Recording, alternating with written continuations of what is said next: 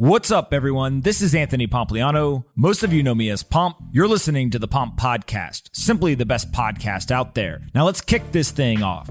Darius Dale is the founder and CEO of 42 Macro, the leading macro risk management advisor.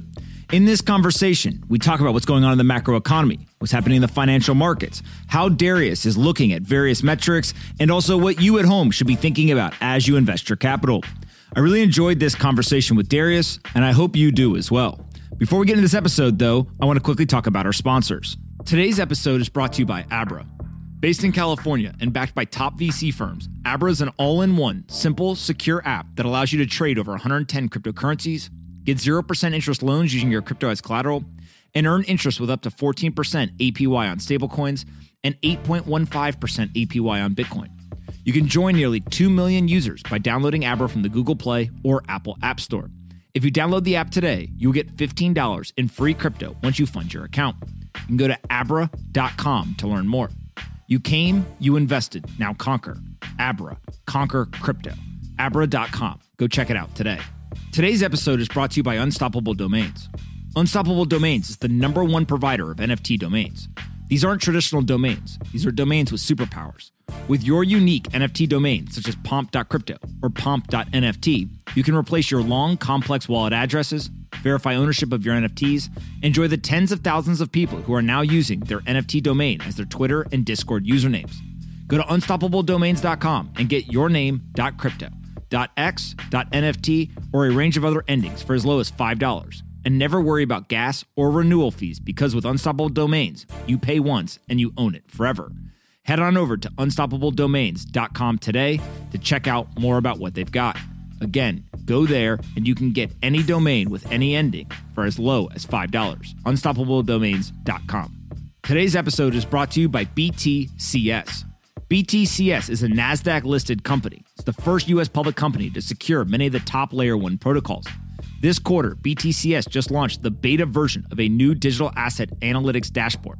From across multiple exchanges, the BTCS Data Analytics Dashboard lets you evaluate your entire portfolio's performance, with plans to enable year-end reports and yield earning on your crypto by linking to BTCS staking pools.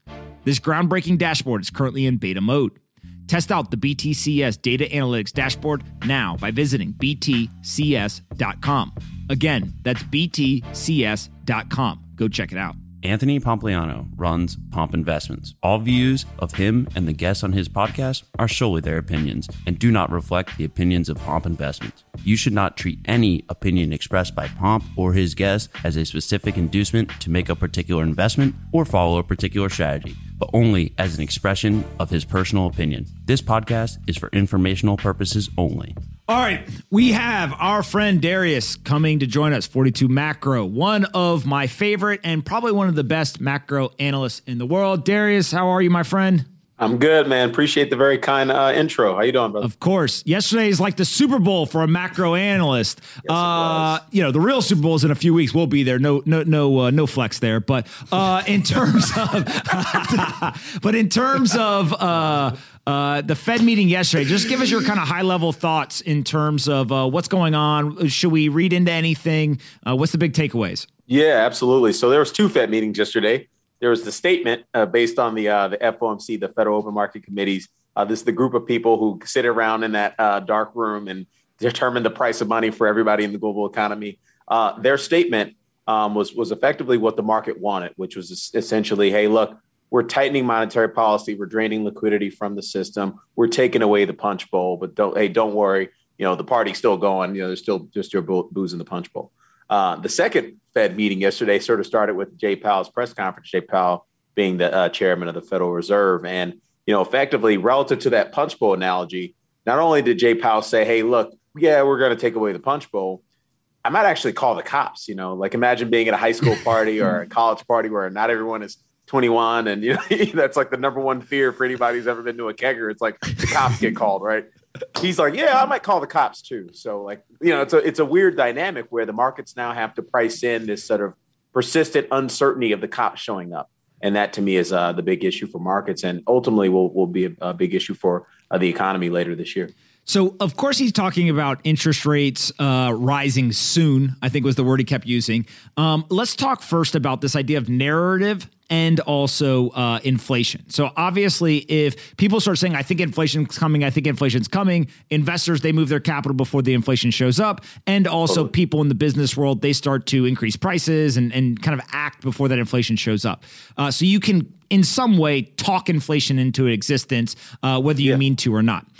What my view is that they are trying to do the opposite now. They're basically trying to talk inflation down without actually doing anything yet. Is that your read as well, with kind of this like tough talk, but no action yet? Yeah, 100%. And that's why they've taken so long. So they have acknowledged that there's been an inflation problem really going back since the late summer, and ultimately in their statements over the last two or three statements.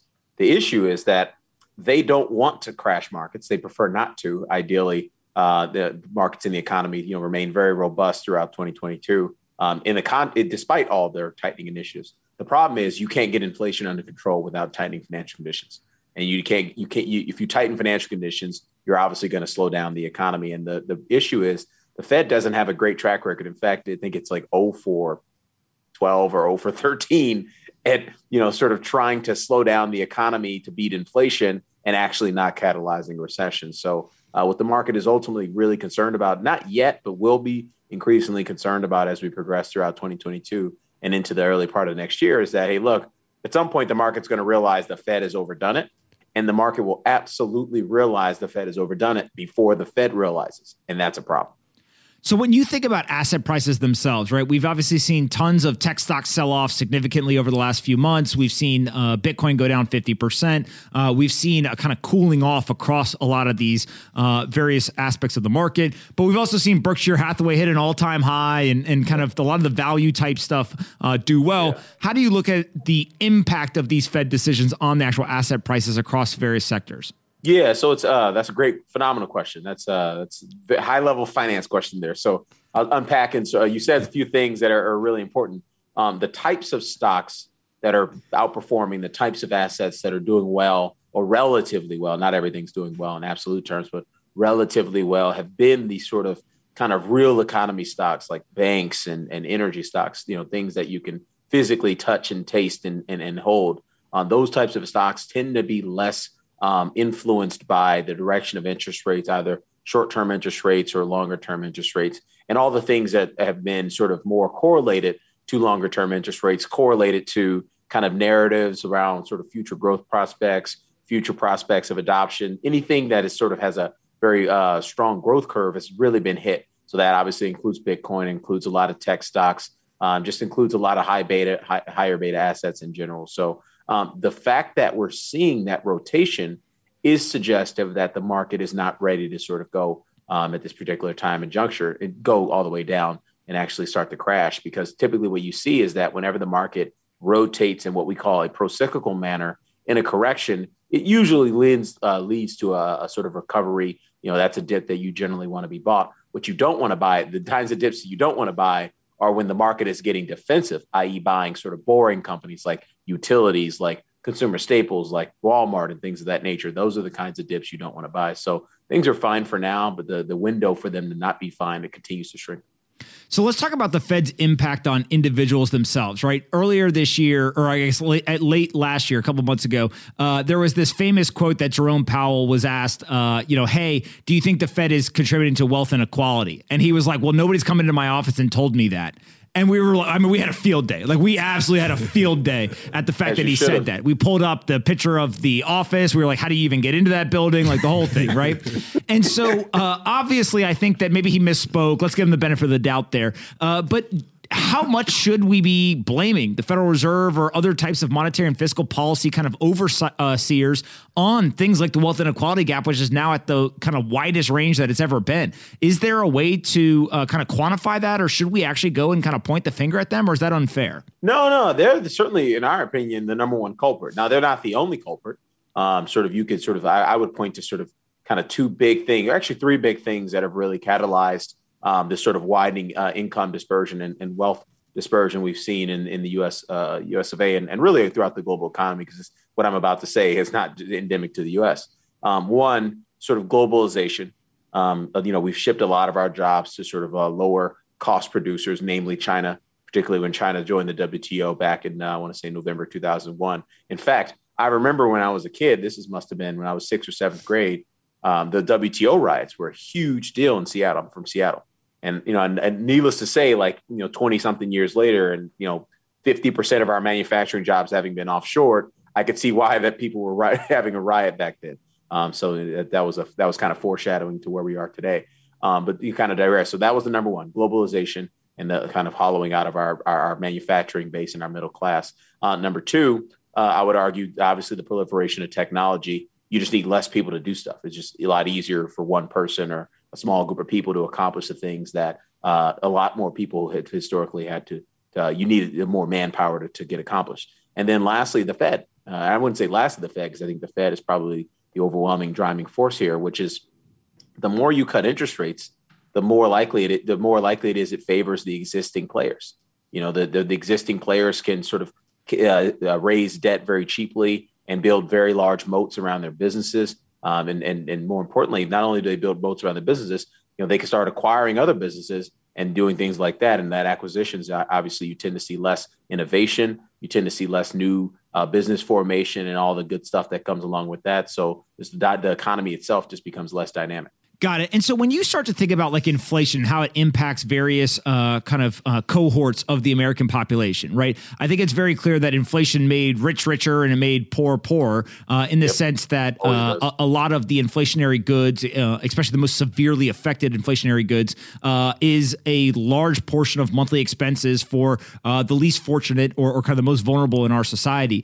And so when you start to think about this, is this one piece of like the positive side of inflation coming down, of this monetary policy kind of tightening, is that there will be some relief for those folks that are the most vulnerable? Or are we reading too much into it? And actually prices that went up, they're not coming back down. And so maybe there's not an increasingly worse situation, but they're pretty much in a bad situation and they're stuck there because those prices that went up aren't going to be brought back down over time. Yeah, no. So prices almost never go down, right?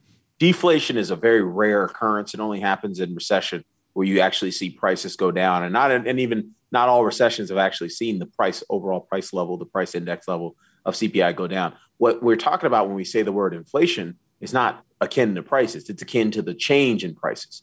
And so right now on a year-over-year basis, per the most recent headline CPI statistics, the amount of price, whatever you're paying for something, has gone up 7% on a year-over-year basis. So for example, if you bought a bag of chips that cost $1 in December of 2020, it now costs $1.07 in December 2021. So that doesn't seem like a big deal, but the reality is when you're living on a budget and you're already living paycheck to paycheck, and when one cost go up, you're hopeful that another cost goes down so that your overall living situation and quality of life doesn't change. But what happens with inflation is that everything is going up all at the same time, and it's going up faster than your wages, and so that your overall purchasing power and the quality of your life goes down. I certainly understand that better than most.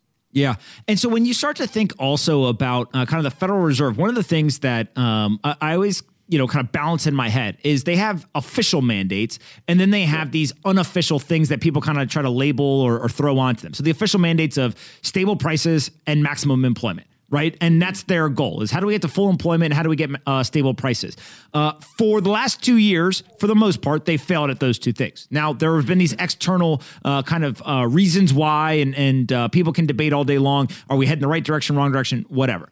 But it also seems like the Federal Reserve is now being asked, whether it's by politicians, by the American public, by the media, et cetera, to start to weigh in on other issues as well, not just stable prices and full employment. So two examples that I'll use is global warming or climate change and racism, right? And so let's start first with the global warming type stuff, which is we've seen multiple calls, both from politicians, media, and also the American public, of the Federal Reserve should, basically come out publicly, make a statement, and commit to actually addressing climate change or global warming. How do you think about that type of stuff? Is that a distraction for the Federal Reserve? Do they actually have an ability to impact that stuff? Or is this like classic virtue signaling of those various groups just trying to point a finger at, oh, nobody likes, central banks, let's just blame it on them? Yeah. Well, no, I think it's a bug of the overall system, right? The Federal Reserve, monetary authorities have no business dealing with these types of issues. The issue is that we actually can't get anything done in Congress. And so we punt these big major societal issues, these big debates of our time, onto the only sort of policymaking board that is not as hostage to the election cycle, right? The Supreme Court's got its own, it's busy doing its own thing. So like the Fed is like, all right, well, you guys don't have to get elected. You deal with this. And that's exactly what's happening when it comes to global warming. What was the other one? It was global warming and racism and things of that nature. And so the Fed, going back to the summer of 2020, changed its mandate a little bit, amended it slightly to include sort of maximum inclusive employment. And that and inclusive part means that, hey, look, we understand, or based on our analysis of our own mistakes in years past and cycles past, is that we always sort of take the punch bowl away from the party too soon. Like right when the black kids and the Hispanic kids show up, they take the punch bowl out of the party. And so the Fed effectively changed its mandate, its inflation mandate, to allow for more black kids and Hispanic kids and people who have historically been disaffected or sort of who sort of always showed up to the party late in terms of the economy, getting wages, all that other stuff, to give them an opportunity to get in and have some fun. The reality is they did that at precisely the wrong time as it relates to the fiscal policy agenda. The fiscal policy agenda basically said, hey, no, look, we're going to give everybody a bunch of money, even though the economy, the productive sector of the economy, the productive capacity of not just our economy, but the whole global economy is actually reduced. So we created this gigantic supply and demand imbalance. At the same time, the Fed was saying, hey, no, look, we want everybody to come into the party and have a good time.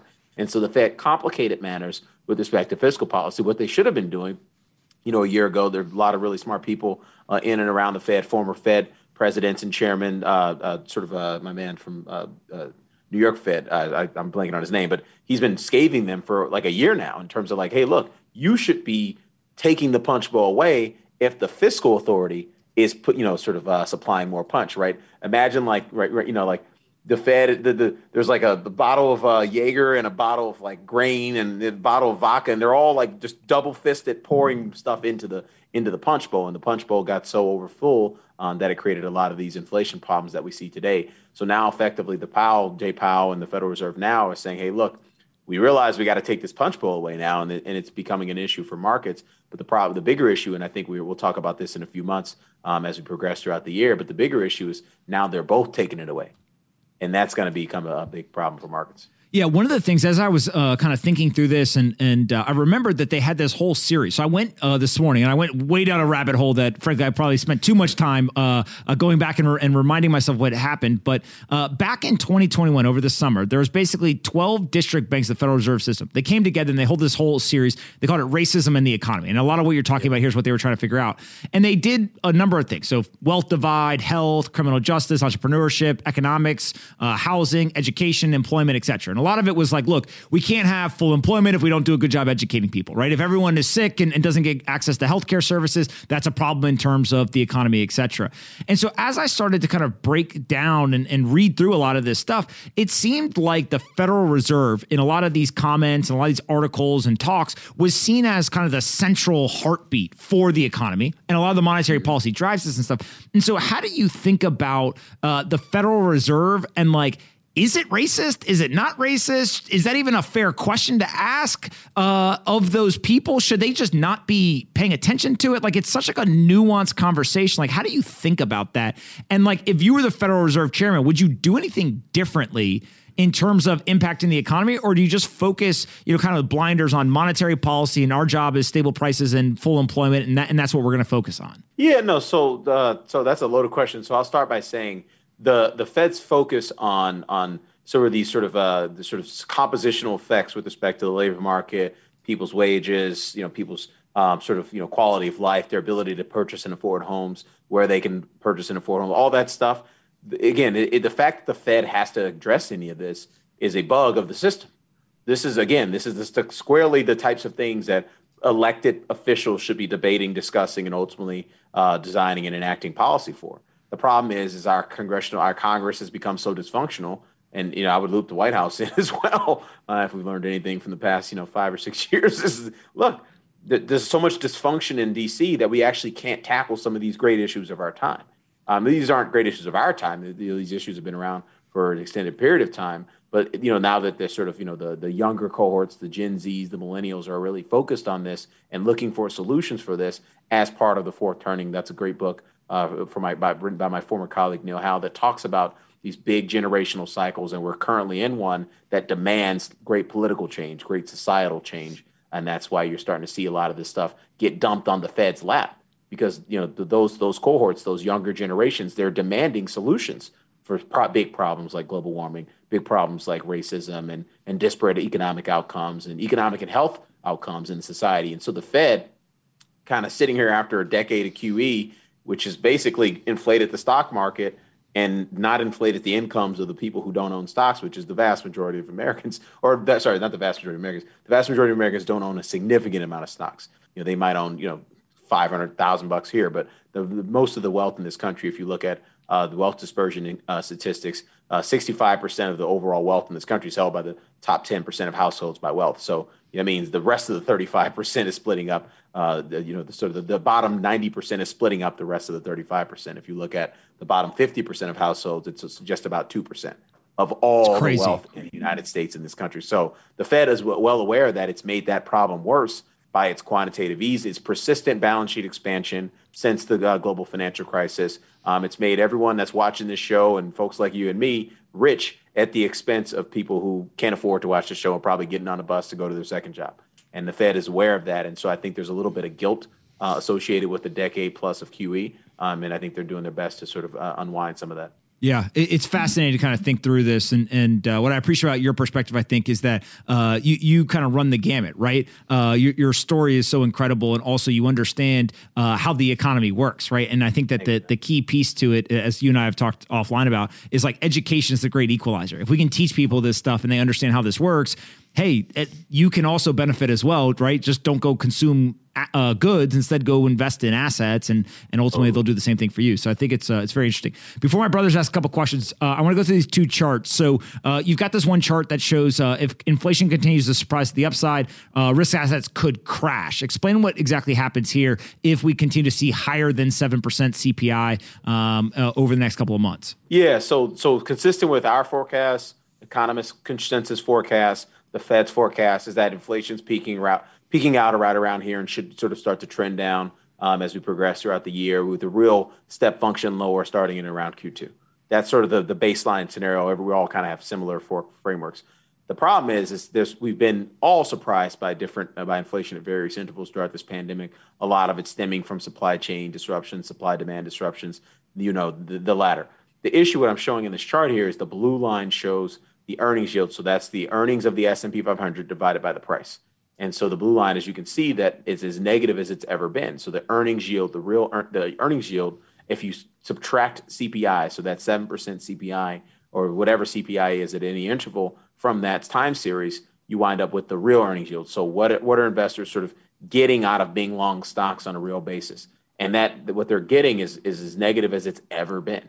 And historically, the reason I bring that up is so when you go back over the last sort of 60 years and look at every time this line has gone negative, this blue line has gone negative, it's been ahead of a pretty material correction in the stock market. So in terms of this back test, there have been two 10% corrections, there have been one 20% correction, and there have been three 50% corrections in the S&P 500.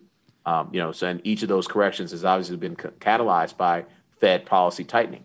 And so the setup today is exactly the same as it's been in each one of those previous instances. So that's an issue as it relates to the stock market. We talked about the risk to high beta risk assets last week when we were on the program. This is another way of looking at that from the avenue of policy, because we were looking at it from the avenue of growth slowing in the most recent one. And the second chart shows the quits rate in the JOLTS time series. So the BLS keeps the blue line. That's a statistic that the BLS keeps both of these statistics, but the blue line shows the percent of people who are willingly quitting their job. And obviously, if you willingly quit your job, it's not to go sit on the couch. It's usually to go get a job that pays better or is in a more desirable location or has a better hours, so work-life balance. It's usually a reason, and 9 times out of 10, the reason is you go get paid more. And so as you can see, there's a pretty tight relationship between the blue line and the red line. And the red line is the employment cost index. That's the broadest measure of wages that we track in the economy. And so, you know, this is an issue for the Fed is because, hey, look, the Fed now only acknowledges that it's taking the punch bowl away. We know it's taking the punch bowl away, but they might actually even call the cops. And they will call the cops if these lines continue to ascend higher. As it relates to the Fed getting incrementally hawkish from here. And hawkish means they're tightening policy at a faster rate. And so to me, I think this is kind of the issue of the day, which is the Fed has no off-ramp. The Fed not only has told us it's taking away the punch bowl and it might call the cops, they can't do anything other than that for several quarters, in our opinion, as a function of a lot of these dynamics. So those are issues for asset markets that we're going to have to chew through as investors. As I said, 2022 is going to be very different than 2021. Could potentially be the exact opposite. So stay tuned for the updates there. Joke, John, what questions you guys got? Darius, what's up, man? What's up, boys? How you doing? Good. So my question would just be around the balance sheet, right? It more than doubled over the pandemic. It's kind of near $9 trillion now. They said that they're going to start to reduce this soon. They're going to let the program finish out in March, and then they're going to start to let bonds mature and roll off the balance sheet. Just talk me through kind of how you see all this playing out. Do we get much like aggressively lower? Do we stay kind of consistent? Like, do they change their mind, et cetera? Yeah, absolutely. Great question. Excellent question. And so, that's all I asked, Darius. Indeed. So I think, so let me start to take a step back and say they outline sort of these principles for balance sheet reduction yesterday, in and around the FOMC statement. And kind of the main thing that they sort of told us is that, hey, look, number one, we're going to do this by just letting things roll up, letting bonds mature and roll up the balance sheet and not reinvesting those principal payments. So that number two, they want the balance sheet to be mostly focused on treasuries as opposed to mortgage-backed securities, which obviously are perpetuating a bubble in the housing market. Or actually, I wouldn't say bubble. Sorry, that's the wrong word. It's just perpetuating excessive supply, a demand relative supply in the housing market. And so those are the sort of first principles. Second principles, or not principles, but this we know, the Fed is going to lose about $1.3 trillion on its balance sheet, in the year from today, right? And so if that's in terms of the speed of the balance sheet contraction, we know it's going to be at least, $1 to $1.3 trillion. Now, could it speed up? Yeah, that's what Jay Powell told us in terms of he can call the cops on us, right? Like, if he calls the cops, that'll be like either the balance sheet gets sped up because they think they're not making enough progress on inflation soon enough, because don't forget, inflation is a political issue. There's a midterm election coming up in November, and the Democrats are well on their way out, both houses of Congress, if they don't get this inflation issue under control. And I would argue they're probably well on their way out of both houses of Congress, even if they get it under control, because the path they're going to have to take to get it under control in terms of actually having those statistics on hand for the campaign trail would be one that's very negative for stock market and things of that nature. So they're kind of damned if they do, damned if they don't in that regard. John, what questions you got?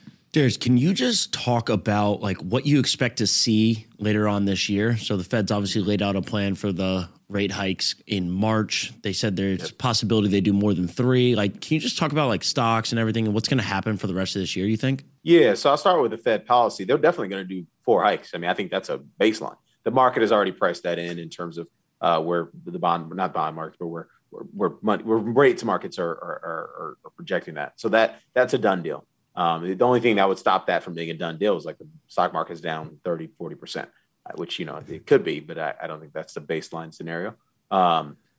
It's increasingly likely that the sort of dovish pivot side of the equation is increasingly a low probability event, whereas the hawkish right tail I've been talking about in our research is actually the probability associated with them doing more than 4 hikes, potentially 5 hikes or 6 hikes, or potentially accelerating balance sheet expansion by pulling it forward and actually selling securities. Again, we're not there yet. I think there's some big hurdles that they probably have to meet before that occurs, but it's now a rising probability that it does occur. And so the fact that is a rising probability that it does occur means that, hey, look, if we see the wrong stuff on the wrong data on inflation, as that first chart suggests, they're going to do more, and they're going to do more is how you get the bigger crashes as opposed to the more manageable corrections in terms of that back test. So you're kind of like my base case scenario on how this all plays out. You do have a window of time for things to get a little bit better here. Obviously, Omicron had some impact on the economy. We're observing this throughout a lot of the data that we track. And so as Omicron starts to recede in terms of case counts and sickness and hospitalizations, all that stuff, it's likely to see like some bounce in the data. That bounce in the data could be met with a positive market response. But at some point, the next few months, like there's no way that positive market response can be sustained in the context of growth slowing back to trend, inflation potentially being stickier than the Fed wants it to be, and more importantly, the folks down in D.C. want it to be in terms of their agenda. And then thirdly, there's just very clearly a lot of positioning that's still very on one side of the trade. Right. The reason you're seeing such aggressive selling, it's not even aggressive selling in cryptocurrency. It's because we don't have buyers. I don't think there's any more sellers than there were, 6 months ago. It's just that no one's stepping up to buy because they were previously on one side of the trade, and they have not seen enough confirmation from either the growth impulse, the credit impulse, the monetary impulse, or the fiscal impulse to say, I need to go buy this today. And that's the issue. We're creating a lot of supply and demand imbalance in asset markets in the same way that we did it in reverse for goods and services. Darius, last question for you, and then we'll let you go. When you think about moving forward over the next 3 months or so, are you doing anything different in your portfolio based on the meetings yesterday? Yeah, absolutely. So we got about just shy of 40% of the exposures in our portfolio need to go. We do plan to be selling into strength. Or that's our game plan, is to use any market strength over the next couple of months to get rid of that stuff. And so that will obviously be, get us to some are just shy of, 50% cash in the portfolio. I think that's a reasonable kind of baseline to kind of wait out what could be a much bigger correction. Kind of, my expectation is it start in the springtime and maybe persist throughout the summer. But, maybe it's actually even sooner than that. So I'd be cautious for the sooner than that than the later than that. And that's what we learned from Jay Powell yesterday. Awesome, man. Where can we send people to find you or find more about 42 Macro if they want to subscribe? Appreciate you, brother. I'm at 42macro.com. That's our website. Come check us out. We have sample reports and stuff in terms of the research we publish on a daily, weekly, monthly basis for our subscribers. And then I'm at Twitter on at 42 Macro Detail. Appreciate you guys. Thank you. You're a legend. One of the best macro investors in the world, not just because he's my friend, not because he's a good looking dude, not because he knows how to party like with the best of them. He's an absolute animal. Appreciate you. And we'll see you next Thursday. See you next Thursday, guys. All right, later, buddy. Thanks so much for listening to today's episode. I really hope you guys enjoyed this one. Make sure you're subscribed on Apple, Spotify, or your favorite podcast player. And if you're looking to try to transition to get a new job in the Bitcoin or crypto industry, we've got you covered. Head over to PompsCryptoCourse.com. We've developed a curriculum with the top teams across the industry. It's a 3-week intensive training program with over 50 events packed into that 3-week time period. Go to PompsCryptoCourse.com to learn more. And I'll meet you guys for the next episode.